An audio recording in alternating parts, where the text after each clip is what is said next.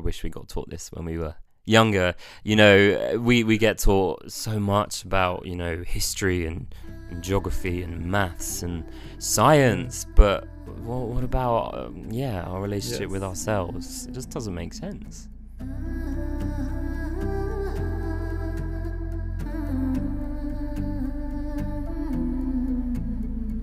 Hello and warm welcome to The Stories We Tell. I'm Nithya Shanti, a teacher and facilitator of conscious living here at Roundglass. On this show, we share the gift of illuminating stories. Each week, you'll hear a life story from me and a special guest on a universal theme.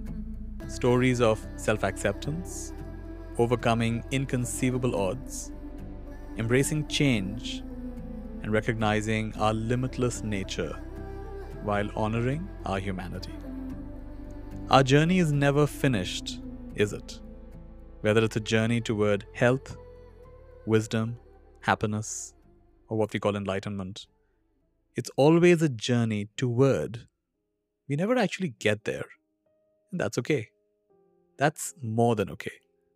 That is something we have to acknowledge in order to move forward down the road.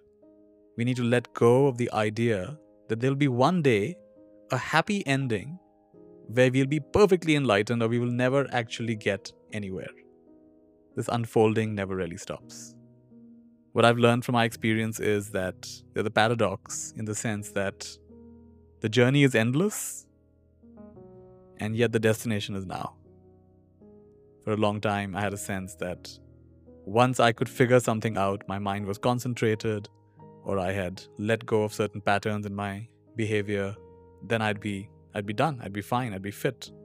And I realized that it's actually me coming back to the same place over and over again and seeing the place for the first time. I remember meeting one of my teachers and asking him, how come when we come for these retreats and we come for these intense meditation courses, then little by little the mind settles down and I feel so centered and I get these big insights, these blazing insights. But when I go back to my life, I'm not able to sustain it. Doesn't last. And he smiled and he said, you misunderstand practice and preparation. That you think when you're meditating or when you're chanting or when you're reading a spiritual book, that's practice. He said, but actually that's preparation. And practice happens in the moment when we hit those ups and downs in our life, when we come and encounter that part of our nature which is so difficult to deal with. That's where the practice happens. When we meet our impatience, we meet our anger, we meet our stubbornness, we meet our arrogance, we meet our fear. Those moments where the unwanted things happen and the wanted things don't happen, that's where the real practice happens. Everything else is preparation. And that really was a big support to me. Thinking like that was a big support to me. I once asked him, why do we practice?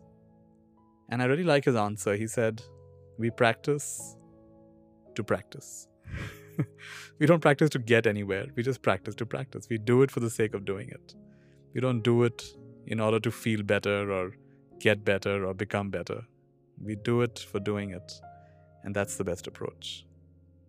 And so I've learned to, in my own way, have what's called a beginner's mind, Zen mind, beginner's mind. And the beginner's mind has infinite possibilities. The expert's mind has few. In India, we have this phrase, guru, someone who has become self-illuminated, someone who has all the answers. And I like to see myself more as a shuru. Shuru is a Hindi word for beginner. Someone who is a beginner, someone who's seeing things for the first time. And I find that is the perspective which lets me access that place I talked about, which is the journey is endless, but the destination is now. Everything is perfect, and everything can be joyfully improved. Our guest today is Johnny Benjamin. At the age of 20, Johnny was diagnosed with schizoaffective disorder. In 2008, a stranger stopped Johnny from taking his own life on a bridge and changed the trajectory of his life. In 2014, Johnny launched a social media campaign called Find Mike in order to help him find the stranger who saved his life 6 years before. He has used the story to promote mental health and raise awareness, and even turned into an award-winning book. However, Johnny's struggles with mental health didn't end that day on the bridge. nor did it end when he found Mike, whose real name is Neil Ladybourn. And the pressure for Johnny to be done with his journey led to further struggles. Johnny, thank you so much for joining us. And as I was researching your story and watching some of your interviews, it was very heartening to see how you're able to be so open and vulnerable about a topic that's so hard to discuss. And also, it was very inspiring for me personally to know about the work you're doing with schools and with so many youngsters, because I know they need this more than almost anybody else, and they suffer quite often in silence. So warm welcome. Thank you. Thank you so much. What you mentioned before actually was, well, all of it was really, really interesting. But particularly the thing that you said about, you know, being a guru. So when I went public with my mental health, this was a long time ago, and people weren't talking about mental health like they are today. For a time, I was kind of like a poster boy, as they call it, for particularly schizoaffective disorder. And so people would come to me, you know, expecting all the answers, and not just individuals, but families, actually. Lots of desperate families. You know, they want some sort of solution to help their loved ones. And that was really difficult. I felt a lot of pressure to provide these answers and solutions. And yeah, I covered up the fact that I was struggling with that. Right. I wish I'd have been honest that, you know, because you want, I'm a fixer. I want to fix things, particularly when people come to me and they're struggling or their family members are struggling. I want to fix it. But yeah, the best thing that I can do is just be frank and just say, look, I don't have all the answers, but I can at least, you know, advise them or signpost them somewhere, or I feel like I have different tools that I can, you know, give to them, but I can't necessarily give them what they want all the time. And I've come to accept that, even if they, you know, because sometimes they'll come back and say, yeah, but Johnny, can you help support this individual? Can you guide them through? And I know I have to look after my own mental health first and foremost, but it's taken me a while to get to that place. There's a lovely quote. I think Jeff Foster says this, that our feelings don't want to be fixed. They want to be felt. Mm. And I had to learn that in my journey. Sometimes meditation can be used to bypass feelings and to suppress almost sensitivity, and in the name of being equanimous or in the name of being detached.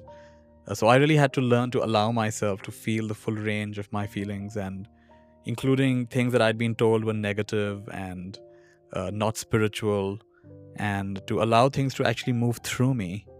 And every time I allowed that to happen without adding judgments and stories and further layers of, you know, what does it mean about me? What does it mean about who I am? And just allowing it to move through me, I felt it liberated me in some way.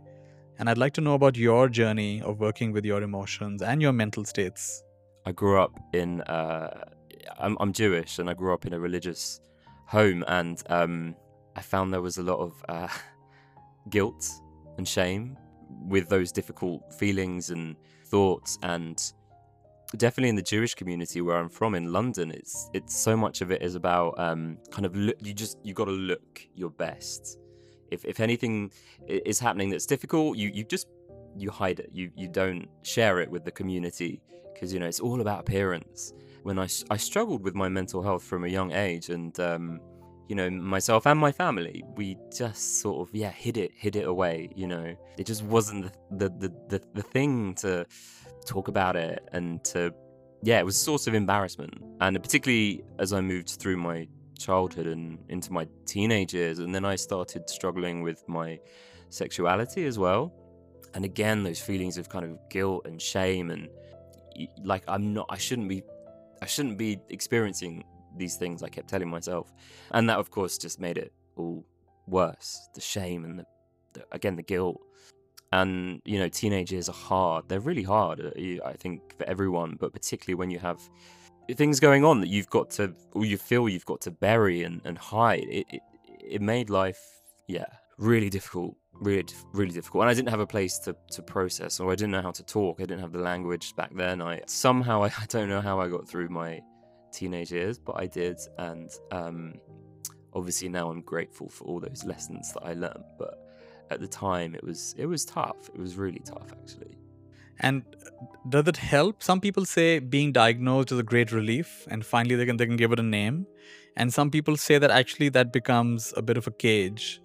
What's your experience with diagnosis?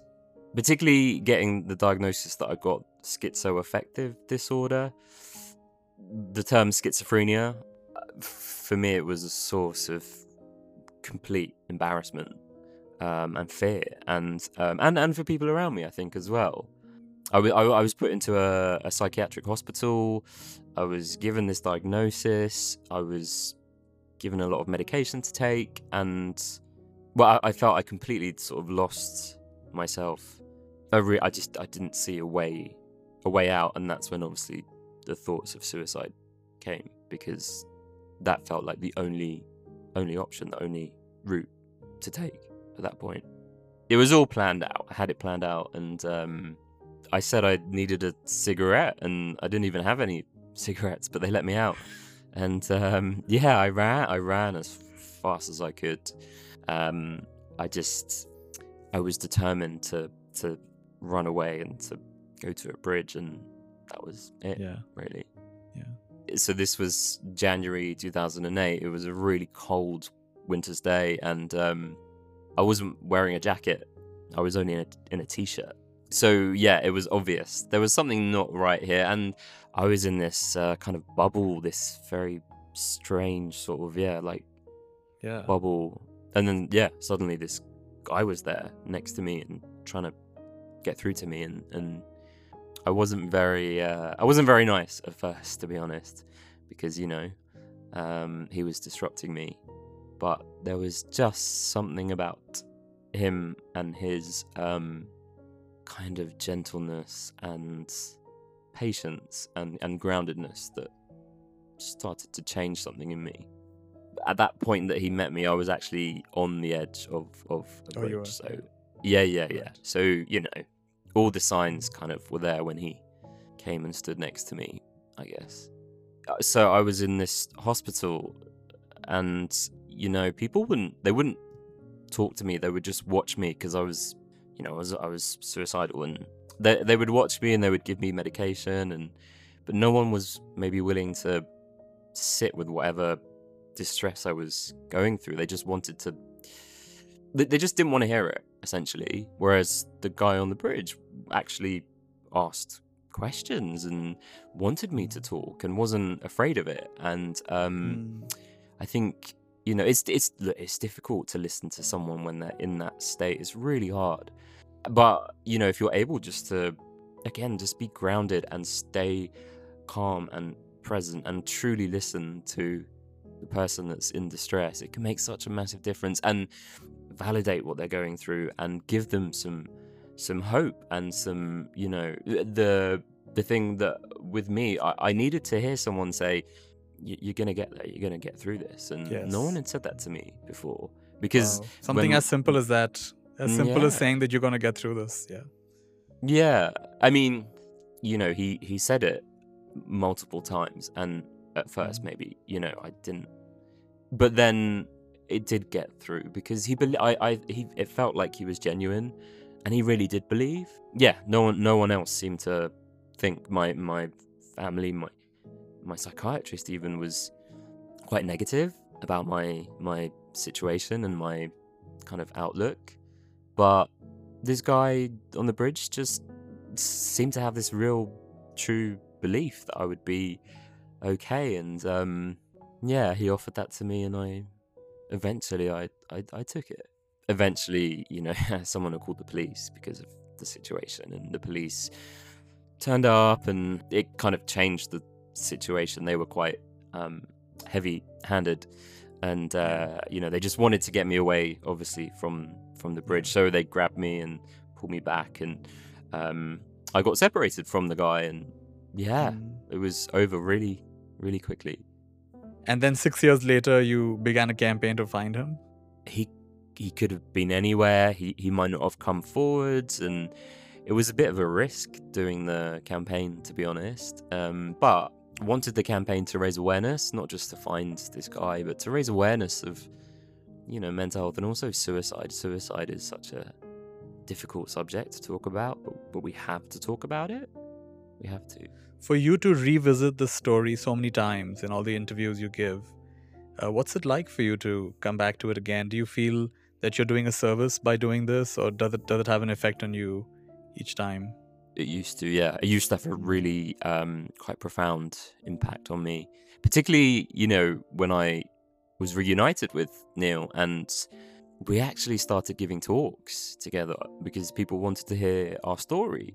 It was really hard at first, but again, I was covering it up. I was, you know, I just said to myself, people need to hear this, and Johnny, just pull yourself together and, you know, just get on with it. But it really, I used to cry sometimes. Just, I remember we gave a talk at Yale University in the US, and oh my gosh, I was not in a good place, and I just cried my way through that talk. And I just remember thinking, this isn't right. This isn't right.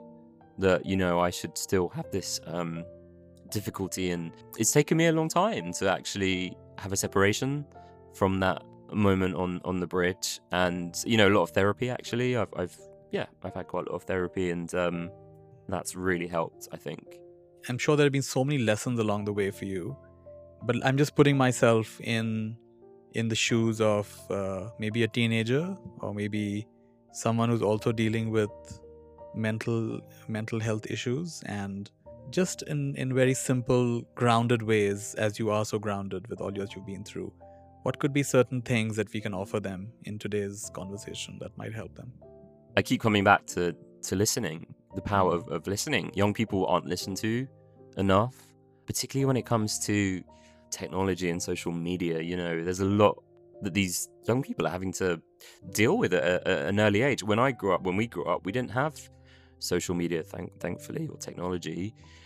But yeah, I just feel that young people too often are just shut down. They're just shut down, and people say, come on, just get off your phone, just stop playing with your phone. And we need to listen and understand what young people are going through when they are, you know, on their phones, seeing the things that they see. There's some really difficult stuff that young people are seeing on Instagram or TikTok or whatever it is, whatever platform, and they need a space to process that.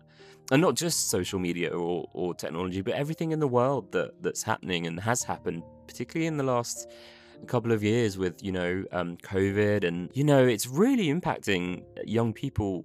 And again, they're just not given enough space to talk and to be listened to. Also, there's so much focus, I think, on school and exams and pressures of academia.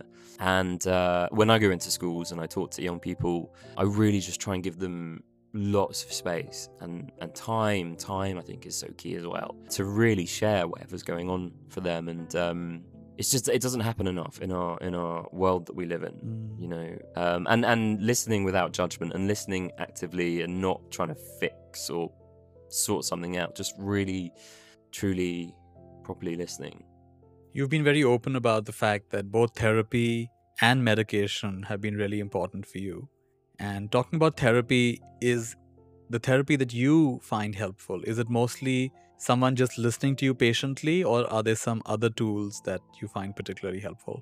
I have something called CFT, which is compassion-focused therapy, which I found really useful. I used to have a lot of CBT, cognitive behavioral therapy, which is very much looking at thoughts and thought patterns, and it was useful. But I think for me, CFT, compassion-focused therapy, which is holistic and looks at your relationship that you have with yourself. That's key. I think that's been the most helpful for me. I saw this TED Talk, Johnny, which said, what if there's nothing wrong with you? This TED Talk presents a very simple practice where we look in the mirror every day and we take our own name. So I'd say, Nithya, just for today, what if there's nothing wrong with you? And I found that so powerful, just looking in the mirror every day and just saying 3 times to myself, Nithya, just for today, what if there's nothing wrong with you? And whatever you're going through is what you're going through. And it's, you don't have to compare it with anybody else. And I found that to be a little way in which I can practice self-acceptance and self-compassion. Yeah, it's really powerful. I think doing mirror work, as you mentioned, I think it's so powerful. I could definitely speak from a place of being angry or jealous or sad or shame, but never like self-love. So it took a lot of kindness from my therapist and words of encouragement and lots of mindfulness within our therapy session, actually, to get me to that place of self-compassion. I remember an exercise I did years back, which I still find helpful, was to write down all the things I'm angry about, others or even myself, all my anger. And then for each thing I'd listed, to ask myself, well, what am I afraid of? Because the idea is that behind every anger is some kind of fear that something shouldn't happen. Or if this keeps happening, something bad will happen. So identifying my fear behind the anger. And behind every fear, some unmet request, some unmet need. And then articulating that. And finally grounding it in love and appreciation. It was a shift from the voice of the inner critic, which is anger and fear, to the voice of the inner coach, which is requests and love. And that was something that helped me be a little bit more self-compassionate. I wish we got taught this when we were younger. You know, we get taught so much about, you know, history and geography and maths and science, but what about our relationship with ourselves? It just doesn't make sense. Tell us more about your work, the foundation that you set up for working with the youth. Can you tell us more about that? Yeah, so set up this charity called Beyond in 2018 because, you know, just found that there just was not enough help and support for younger people in school, in college, in university. We provide funding because that's what we often find is really missing is the funding when it comes to mental health. So we provide funding for things like maybe art therapy or drama therapy or what we call mental health first aid training, all sorts of different things. We speak to school that's in need and, you know, we hear what's going on. Maybe it's trauma. There's a lot of trauma or things like anxiety or self-harm, which we're seeing a lot of at the moment. We kind of match up the school with the most appropriate support. It's great. We get some really great results, particularly from, you know, art therapy and because non-traditional maybe forms of therapy or treatment. We get some really positive results, particularly with the younger children. It's really great. Amazing. I'm also curious about how the Jewish community has taken your journey, and have they accepted you or have they had a judgment about you? What's it been like?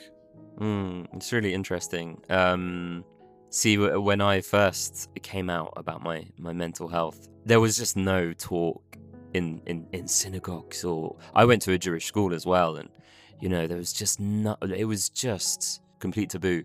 But I've been working with a Jewish mental health charity in London. You know, we've been trying to get into synagogues in particular. And over the years, finally we are getting through the door and we are talking to people in the Jewish community. And it's changing. It's still, there's a long way to go, particularly in the more sort of Orthodox Jewish community. It's really hard. You know, they are very... they like to just keep themselves to themselves, and it's really hard to get through, but gradually there's a change. And I, you know, what we're finding is that it's the leaders that are now speaking up. You know, rabbis in the synagogues are actually saying, you know, this is important, we need to take this seriously. And when you have leaders, spiritual leaders, obviously, you know, stand up, leaders of faith stand up and say, okay, right, we really need to do something about this. That's when people start listening. I really get what you're saying. In fact, I agree with you about spirituality, because some of my teachers that I respected talked about how after years of meditation and other spiritual practices, they still found big gaps in their personality, which no amount of meditation and prayer or chanting or any of that had. So they realized they needed psychotherapy. So I don't know if it's a feature of our times or if it's always been a human need. But definitely, I think, just like the East has brought this whole introspective technology, the West has got this powerful understanding of the psyche. In fact, today I spoke to my therapist and I talked about certain patterns I was seeing in myself. And so I think it's really good to have someone we can talk to and talk about things that don't always get addressed just through the process of meditation. And I'm glad that that's coming up in the tradition that you're part of. I feel very lucky that I've got not just, you know, professional people to talk to, but family and friends to talk to. It must be so tough if people don't have that space around them. But, you know, there's lots now, like lots of support groups and things online, which is great, and in person. So, you know, there's always someone out there. I think even if your family and friends might not be open and willing to talk, then there is plenty of spaces out there for you. So Johnny, tell me about some of the warning signs that can, those of us who are not trained in mental illness and knowing these things, what can be some of the warning signs that we can actually pick up what's going on with our loved ones? And how can we be of support and help to them when we notice these things? You know, changes in behavior, even if it's really small. So maybe someone isn't sleeping as well as they were, or maybe someone is quieter, more reserved. They don't want to go out, and they used to like going out. And look, it might not be anything, but it might be something. So, you know, just checking in and, you know, again, not dismissing it. If someone says, "Oh, I'm stressed about this," or "I'm anxious about that," never dismissing it. Really listening to what's going on for them, as well. I think definitely in the West we have this thing of, "Oh, you know, I mustn't ask too much," or I'll only check in once, and then everything's fine. So there's something I really like, which is called Ask Twice. It was a campaign in the UK, and it's all about, you know, going back and just checking in again with someone, and again, and then again. You know, don't be afraid. If someone had a physical health illness, like broken bone, if it was a broken bone, right? You know, we would keep checking in on the, "Oh, do you need a hand with that?" Or "Can I do this for you?" Or, you know, "How's your arm? How's your broken bone feeling?" We don't do that with mental health and well-being, but we should, you know, keep checking in on someone. It can make a real difference. Just that question of I just want to know if you're all right. So don't ever be afraid to ask the question. It literally could make all the difference to someone during that day or during that week or month or whatever they're going through, just by you checking in and showing that you care and that you love that person and you want to be there for them, truly be there for them and listen. It really does help. Give us a few quick resources that you tend to recommend to people. I think, you know, in terms of finding support groups online, that's really cool. So there's something called Humen, which is actually a men's support group around the world, and it happens every week, and it's really powerful. Men join in from literally all over the world, and they share. And now they're opening up support spaces in person around the world, which is also really cool. And then I think, you know, particularly we mentioned like young people. I think there's some great resources online. Organizations like Young Minds. Young Minds are not just there for the young people, but for the parents actually as well, who often are confused or don't understand. Maybe we didn't get any education at school around mental health. So what they're seeing now in young people, they need some help and support with. So Young Minds is great. They have great resources particularly for parents and teachers as well, because often teachers now are seeing things that they didn't get any training for. So it's a good one for them too. And then again, for young people themselves, there's something called The Mix. The Mix is a really cool organization that they're not afraid to talk about anything and everything that young people might worry about, from money to relationships, again, social media, how to navigate that online world. And they've got support groups and other young people to talk to peer-to-peer. So that's really useful. Also, there's an organization which I really love called United for Global Mental Health. There's never been a sort of global initiative on mental health that's really kind of properly worked, that's joined people. Because that's the thing with mental health that I find, is that so often things are in silos. People do something in one place and they repeat it in another place. Well, let's just work together and, you know, combine forces and act as one. And it's really powerful, United for Global Mental Health, what they're doing. They're trying to bring voices from every single part of the world together, to work together, to learn together. And I think it's really needed. That's amazing. That's a really great set of resources. Tell us about you've written 2 books. Tell us about that. Yeah, so the first book was called The Stranger on the Bridge, and that was essentially my story that, you know, you've heard some of. And then the second book is called The Book of Hope, and it's basically a collection of people's experiences of overcoming adversity and finding hope. It makes me really, really sad when I meet people, and I've met a lot of people that have kind of given up. Particularly young people, when I talk to young people and they say, well, I've tried everything and nothing's worked and what's the point? And yeah, it's really heartbreaking. So I wanted to bring a group of voices together, again, from all around the world, all different backgrounds, all different experiences, to share how they found hope, how they found inspiration, how they, overcame those difficult moments, and how they're managing their mental health. There's so much wisdom that we can learn from each other, and just wanted to just put it all together in one book. So yeah, that's what we did with The Book of Hope. And it's great because every person has something different to bring, even though they might share similar experiences of trauma or depression or whatever it is. Everyone has their own unique way of coping that can learn from. So I've got a lot from the book, and hopefully other people will too. When you go back to your own book, The Book of Hope, can you think of any quote or story that you often think of that gives you encouragement? Yeah, there's a very special lady that I know who, she set up something called Breathworks in the UK, in the north of England. She's called Vidyamala Birch, and she went through this journey where she basically was kind of paralyzed. You know, the doctor said, there's no hope for you, you're paralyzed, and you know, you will never gain any control back in your body, and kind of life is sort of finished for you. Gosh, she went through a lot, not just in terms of physical but her mental kind of health as well because of that.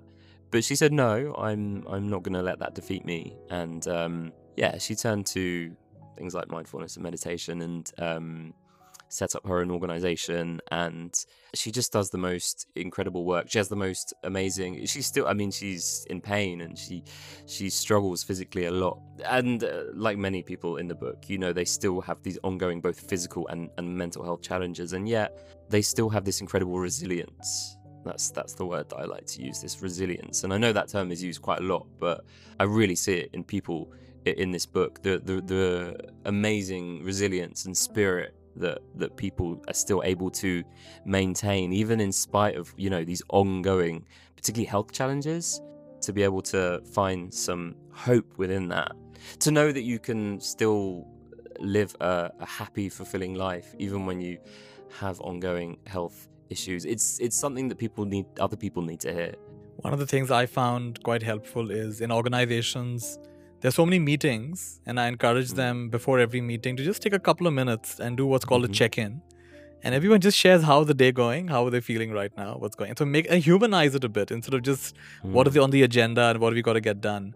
The simple act of checking in and checking out keeps it human and keeps the connection real, and gives at least a little bit of a space for people to talk about what's actually going on. That, you know, okay, I'm in the meeting, but my kid's really unwell in the next room. And that's obviously affecting me. But unless you give me a chance to talk about that, I'll never talk about that. And you'll not understand why I'm distracted. And you'll kind of judge me for not being attentive. So that, I find, sort of simple tools like that can go such a long way. Yeah, 100%. I also think, again, with this, you talked about the workplace and this culture of never switching off. I think we need to be, again, kinder to ourselves and stricter in terms of boundaries, you know. Shutting down the computer, even if you've got emails that need to be sent, they can wait. They can wait. Maybe not all, but most of them can wait until the next day. I just think we live in this world where it's so much pressure to get everything done as soon as possible, and you have to be on all the time, and just taking breaks,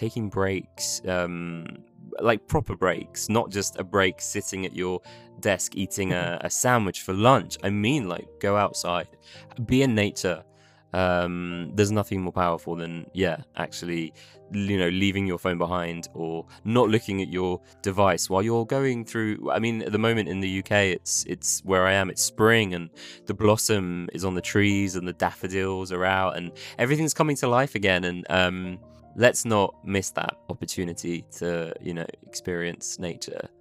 So my last question for you is, as a Buddhist monk, I was conditioned to think of enlightenment as the final goal, and once you attain that, then you're done, and that's the end of the journey, and from after that it's all smooth and it's blissful. And I've had to reassess that and say, yes, there are levels of awakening and there are levels of integration. However, the project of being human doesn't really ever get over. And while it can get somewhat smoother and there can be more awareness and there can be more self-compassion, like you said, for me, I realize that it's an ongoing journey and process. And I want to ask you, do you sometimes fantasize that, oh, there'll be a day when this will all be behind me and I'll finally be out of this illness and I'll finally be out of these mental health challenges? And do you sometimes fantasize about that, or have you come to peace with that this is the way it may be, and I'm going to get more and more skillful at working with it? It's taken a while. It's taken a while. I always, I'm 35 now, and in my 20s and even my early 30s, I always wanted a quick fix, particularly if I had a relapse. I've been into hospital a few times. It was always really, really tough because I would be in hospital, I would get out, and then I would just go back to my old ways of sort of being, Whereas I had my last relapse in the first lockdown in 2020, in the start of the pandemic, and that was really, really hard because of all the restrictions, in the hospital. And when I came out of hospital, I couldn't see people, and I spent a lot of time by myself when I was unwell. But I took a break. It forced me to take a proper break because I couldn't go anywhere. I was stuck in lockdown, and I've never done that before when I've been ill. I took months away from work, from my emails, from all of the things that were impacting my mental health. And I just realized at that point that I could overcome. I could always overcome, because that was a really difficult, that one, because of the lockdown, because I was in a really dark place. And coming out of it, I just said to myself, look, I might become unwell again, and that's it might happen, and that's okay. And the point is, I can get through it. It's always been the fear of not knowing if I can get through it, but coming out of my last relapse and all my periods of illness, I know now that I really can get through any bout of schizophrenia, depression, whatever it is. I can overcome it. I have the tools I need now to persevere and to come out the other side. And just, I think, knowing that and believing it, that will get me through everything. That's so heartening and encouraging to hear, Johnny, and especially after what you've been through and the challenging times and how close you came to the edge. And I'm sure that's going to be encouraging for so many people. In my own journey, what helped me is recognizing that there is a body and there is a mind, but there is a dimension which is hard to describe, which is untouched by what's going on with my mind and body. And the more I have come to rest in that nameless, timeless dimension, I'm able to bear the fluctuations of my mind, my emotions, my body. Like for the last several days, I've been having a lot of knee pain, and I noticed how I'm not making stories around it. I'm not saying, oh, what does it mean for the future? What's going to happen? It's just a knee pain, And I'm just liking the fact that I can accept my knee pain and not make a big deal around it. And at some point I may need to show it to a doctor or whatever. But this is something that I found to be so powerful, this gift that I got through my training of just witnessing things and not taking it so personally, and knowing this too shall pass, and it doesn't define me. And if I can allow it to move through me, it only refines me, and it deepens my maturity, and I get a full taste of life in all its richness. Absolutely. Yeah, for sure. And I guess it, hopefully it also gives you a sense of gratefulness for your other knee. Exactly. And, you know, for the time when hopefully that knee pain will pass and you can... That's exactly. Today I was saying, why am I focusing? Why am I not focusing on the other knee? The other knee is doing well. That's what I need to focus on. Johnny, where can people find more of your work?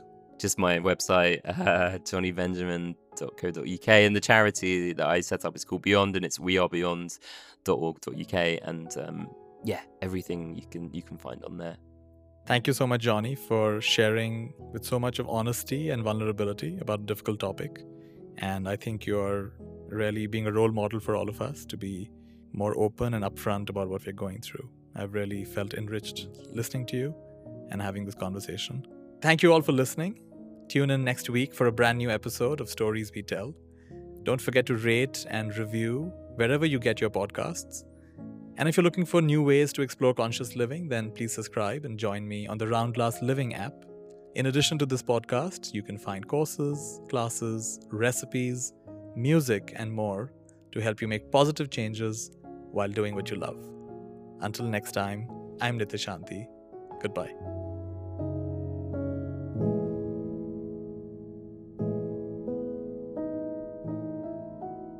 The Stories We Tell is a part of Roundglass, holistic well-being at your fingertips. Find out more at roundglass.com.